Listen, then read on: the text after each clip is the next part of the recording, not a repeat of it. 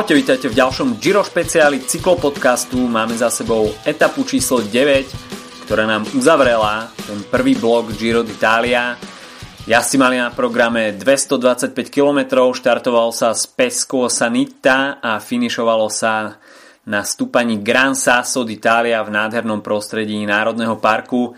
Na stúpaní, ktoré bolo zaradené naposledy v roku 1999 a svoj veľmi veľký deň tu prežil kto iný ako Marco Pantani, miláčik talianských tifosi, ktorý tu získal vôbec prvú etapu v tomto ročníku, kde sa mu zadarilo až 4 krát a veľmi nádejne to pre neho vyzeralo v tomto ročníku, avšak eh, na Madonna di Campilio sa dozvedel veľmi zlú správu pred štartom 21. etapy, a, a to zvýšený hematokrit, na čo talianskí organizátori zareagovali okamžitým vylúčením a týmto sa začal neslavný koniec Marka Pantaniho, ktorý sa už nikdy nedostal do svojej predlošlej formy a o 5 rokov neskôr a, pre cyklistický svet tragicko, tragicky zahynul. Aj dnešná etapa bola venovaná Markovi Pantanimu. Videli sme množstvo nápisov na cestách vedúcich do cieľa na stúpaní Gran Sasso. Ale poďme po poriadku. Ako sa vyvíjala dnešná etapa? Sformoval sa 14-členný únik s veľmi zaujímavými menami, ktoré mali nádej, aj čo sa vrchárskeho záveru týka.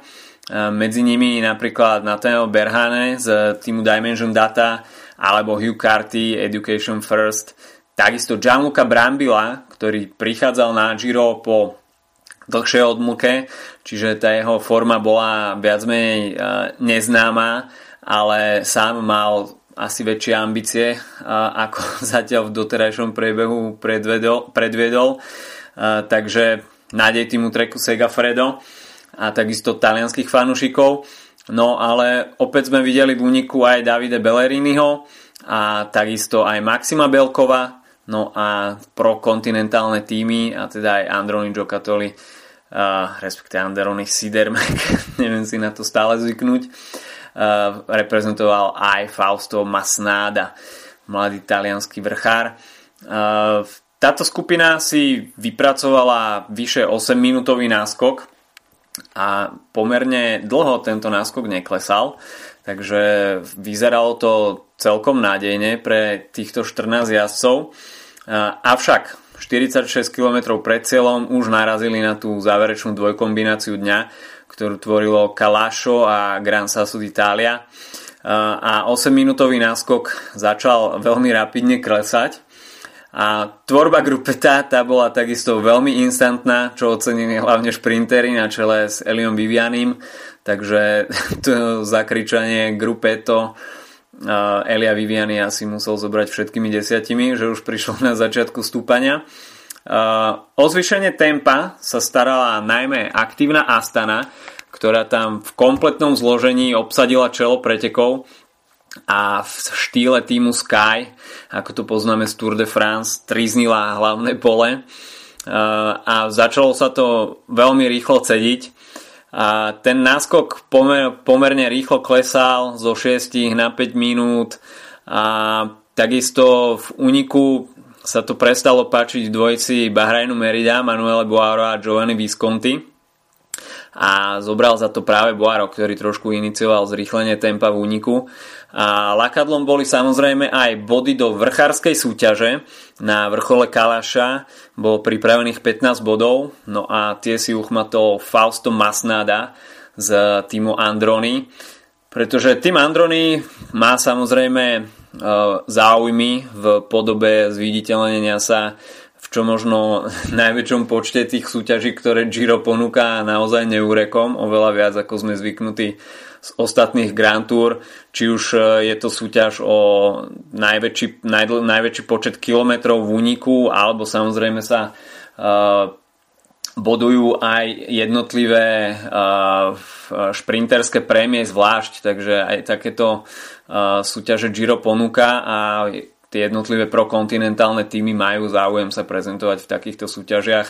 ktoré pre World Tour týmy s tými hlavnými favoritmi na GC nie sú až tak atraktívne.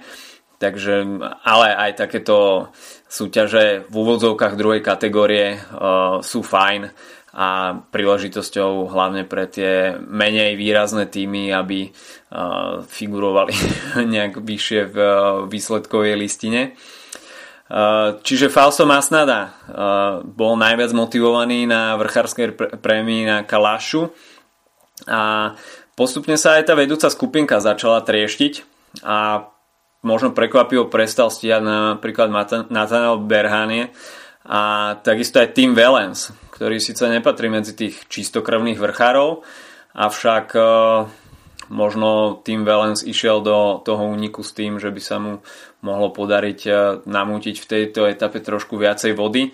A takisto odpadol aj Maxim Belkov, ktorý však asi bude spokojný s týmito kilometrami v úniku. A momentálne asi on figuruje na čele tej súťaže o najlepšieho únikára, čiže tej fugy a vpredu tak ostala šestica Boaro Visconti, Carty, Masnada, Sherel a Brambila, čo znamenalo štvornásobné zastúpenie talianských farieb, takže motivácia takisto pre talianských fanúšikov, aby ostali pri t- televíznych obrazovkách. A vpredu pelotónu vystrelal Astanu takisto aj Mitchelton Scott, ktorý tam opäť mal pripravených v akcii Romana Krojcigra a Jacka Heiga a najmä Jack Haig sa staral o zvýšenie tohto tempa a teda náskok následne klesol už pod 3 minúty, no a Fausto Masnada sa pokúsil o odvážny krok vyraziť až do zvýšku Grand Sasso Solo, čo teda bolo tak trošku naivné, taký panáš útok, ale prečo nie? Uh, Androni Giocattoli by potrebovalo etapové víťazstvo na Gire ako Sol a takisto Fausto Masnada zatiaľ nemá žiadnu pro výhru na svojom konte, takže by ho to vystrelilo opäť do nejakých úplných iných poschodí.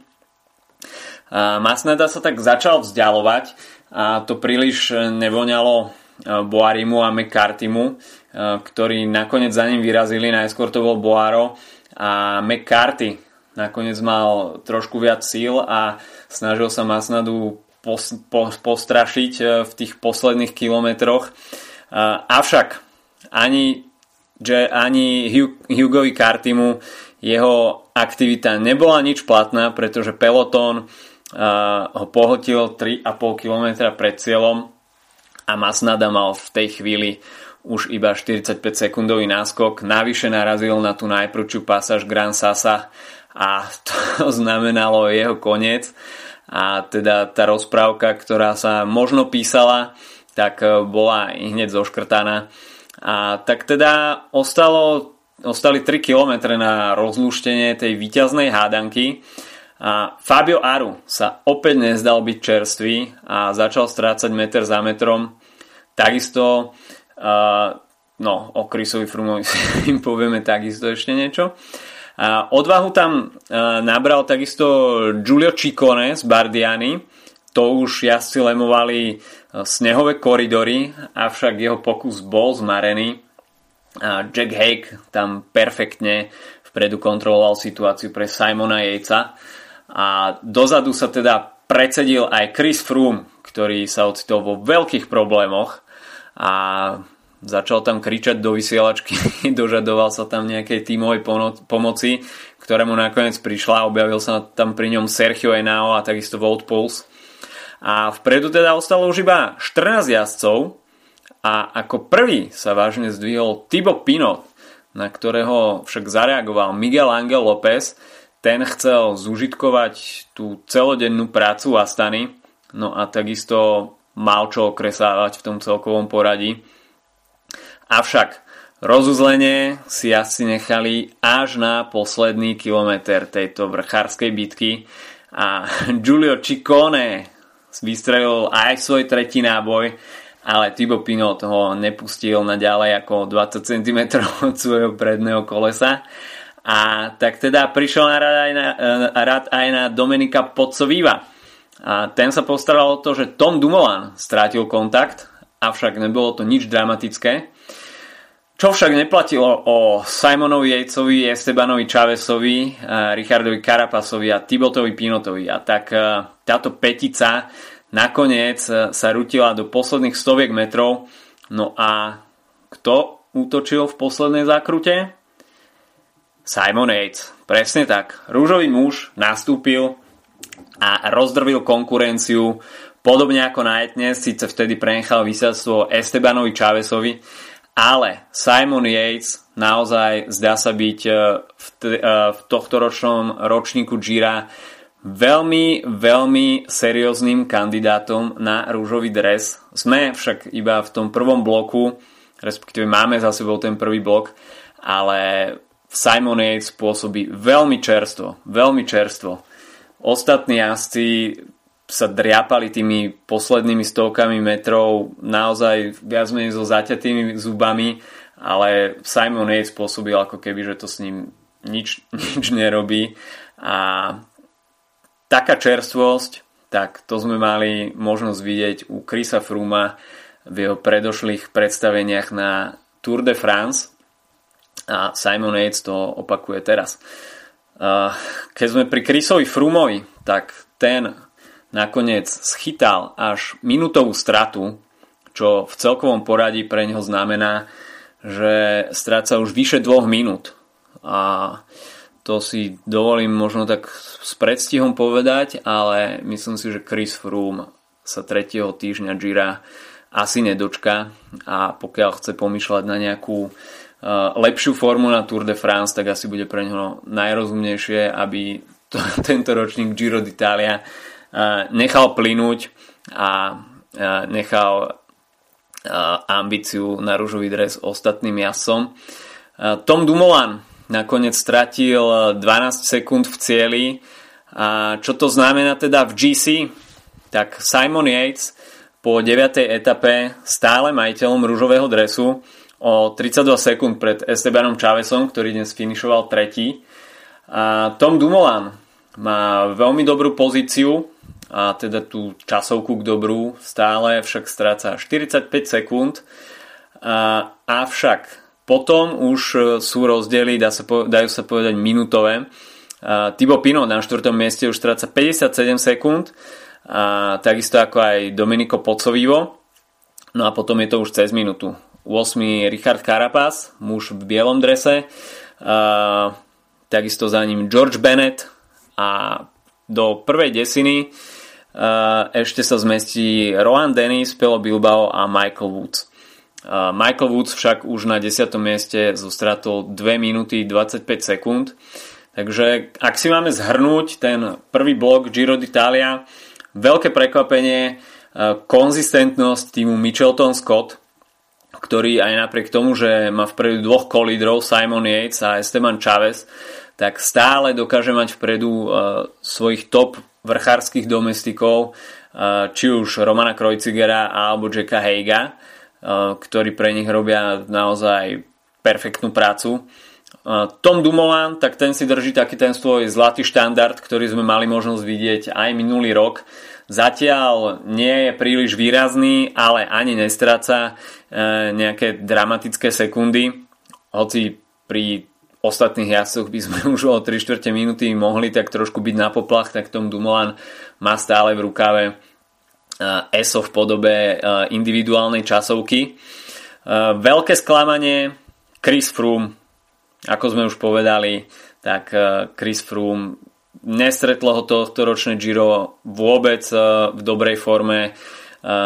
Je taký nesvoj, takisto to ovplyvňujú aj tie pády, ale tie pády takisto spôsobuje možno taká nervozita, nepozornosť a možno také nezžitie sa s tou situáciou, že ide tento rok aj Giro. Je to jazdec, ktorý sa sústreďuje na Tour de France. Giro d'Italia je pre ňo, dá sa povedať, niečo nové a nie je to asi jazdec, ktorý si rýchlo zvyká na takéto uh, čo sa týka Grand Tour, tak pomerne dramatické zmeny, pretože atak double je niečo, čo sa nepodarilo už veľmi dlhú dobu nikomu. Ani ja som ako Alberto Contador alebo Nairo Quintana a nezvláda to ani Chris Froome. nechcem ho odpisovať, ešte sú predsa len dva týždne do skončenia Gira, ale nevyzerá to si teda vôbec rúžovo, čo, čo úplne zapadá do kontextu Gira. Takisto Miguel Angel López, jazdec, na ktorého som sa ja konkrétne veľmi tešil, uh, tak uh, stratil párkrát pôdu pod nohami, uh, takisto sa ocitol aj na zemi, hoci v tráve uh, tento týždeň, tak uh, no pravdu povedať, čakal som od neho trošku viac a začína strácať, takže uh, hoci dnes uh, ostal v čelnej skupine, tak stále stráca veľmi veľa času a asi pre ňo bude e, cieľom skôr nejaký, e, nejaké umiestnenie v top 10 a asi pôjde po etape. E, tímovým lídrom tak teda zatiaľ asi Pelo Bilbao, ktorý pôsobí o niečo, o niečo koncentrovanejšie. Rohan Dennis bol veľmi príjemným prekvapením toho prvého bloku, keď zautočil už v druhej etape na ten rúžový dres a vyzliekol Toma Dumulana. To bolo veľmi sympatické táto snaha. A ako sám povedal, tak e, snažil sa udržať ten rúžový dres čo najdlhšie, je to pre neho veľká škola a pri tom jeho niekoľkoročnom pláne pretransformovať sa na GCS, na Grand Tour, e, tak e, sú to cenné skúsenosti a ostáva stále v top 10, takže hoci ešte narazíme do tých naozaj najťažších hôr a stúpaní, tak eh, Rohan Dennis eh, s výhľadom v tej top 10 eh, je to určite sympatické a takisto pre ňo motivujúce, aby ostal na dohľad tejto špičky čo najdlhšie. Fabio Aru takisto nie príliš výrazný, dnes opäť stratil, finišoval až za Chrisom Froomom, takže pff, neviem. Tá forma takisto nebola úplne top, ale že by Fabio Aru mal až takéto výpadky už v tom prvom bloku, tak to sa asi nečakalo. Tie ambície smerovali asi o niečo vyššie, ale uvidíme, možno jeho forma bude gradovať a ešte sa pozviecha. Čo sa šprinterov týka, tak Elia Viviani, to sa asi čakalo, že bude dominovať v tom šprinterskom poli a Sam Bennett veľmi príjemne prekvapil, že dokázal Eliu Vivianiho obrať o ten potenciálny tretí triumf. Takže čo sa šprinterov týka, tak uvidíme ešte samozrejme nejaké, nejaké boje o etapy, ale Elia Viviani jednak pomerne dominantný v šprintoch a takisto aj dominantný v bodovacej súťaži, ktorá je takisto jeho cieľom v tohto ročnom Gire. Zajtra nás čaká teda rest day, jazdci si budú môcť oddychnúť, avšak ten oddych nebude asi nejaký úplne intenzívny, skôr asi pôjde o takú aktívnu regeneráciu. No a v útorok nás čaká už etapa číslo 10, tá bude trošku zvlnená, Konkrétne pôjdu asi 239 km, čiže najdlhšiu etapu v 101. ročníku Gira. Štartuje sa z mesta Pene a finish uvidíme v Gualdo Tadino. Bude to taká etapa šitá na únik, samozrejme bude to veľmi dlhé, náročný deň v sedle a Začne sa stúpaním druhej kategórie, takže všetci asi, ktorí budú chcieť vyraziť do úniku, tak tí sa asi budú intenzívne už eh, rozsvičovať na trenažery eh, pred začiatkom etapy, aby nastúpili už eh, v trošku vyššej tepovej frekvencii zahriaty. A finišovať sa bude na rovine, avšak v 30 km pred cieľom uvidíme stúpanie 4. kategórie, 14 km s, dvom, s dvoma percentami, čiže profilom veľmi podobné, niečo ako zo železnej studničky na Bielý kríž pre tých, čo máte možnosť jazdiť v Bratislave, tak asi takéto niečo. A prejasov toho rýchlejšieho charakteru, čiže šprinterov, to môže byť pomerne solidná výzva, aj keď Celkovo v etape asi nastúpa až 4100 výškových metrov, takže nebude to, nebude to žiadna rúžová záhrada a asi, asi to bude skôr šité na ten únik. Pre šprinterov by to bolo asi veľmi optimistické, keby, respektíve keby tie prognózy zneli, e, že by sa mohli zapojiť do toho boja o etapu. Takže skôr asi opäť e, príležitosť pre únik, o toto bude zaujímavejšie. OK, takže to by bol súhrn prvého bloku Gira. Užívajte si zajtrajší rest day a počujeme sa opäť v útorok po skončení etapy. Majte sa zatiaľ pekne, pekný zvyšok víkendu. Čau!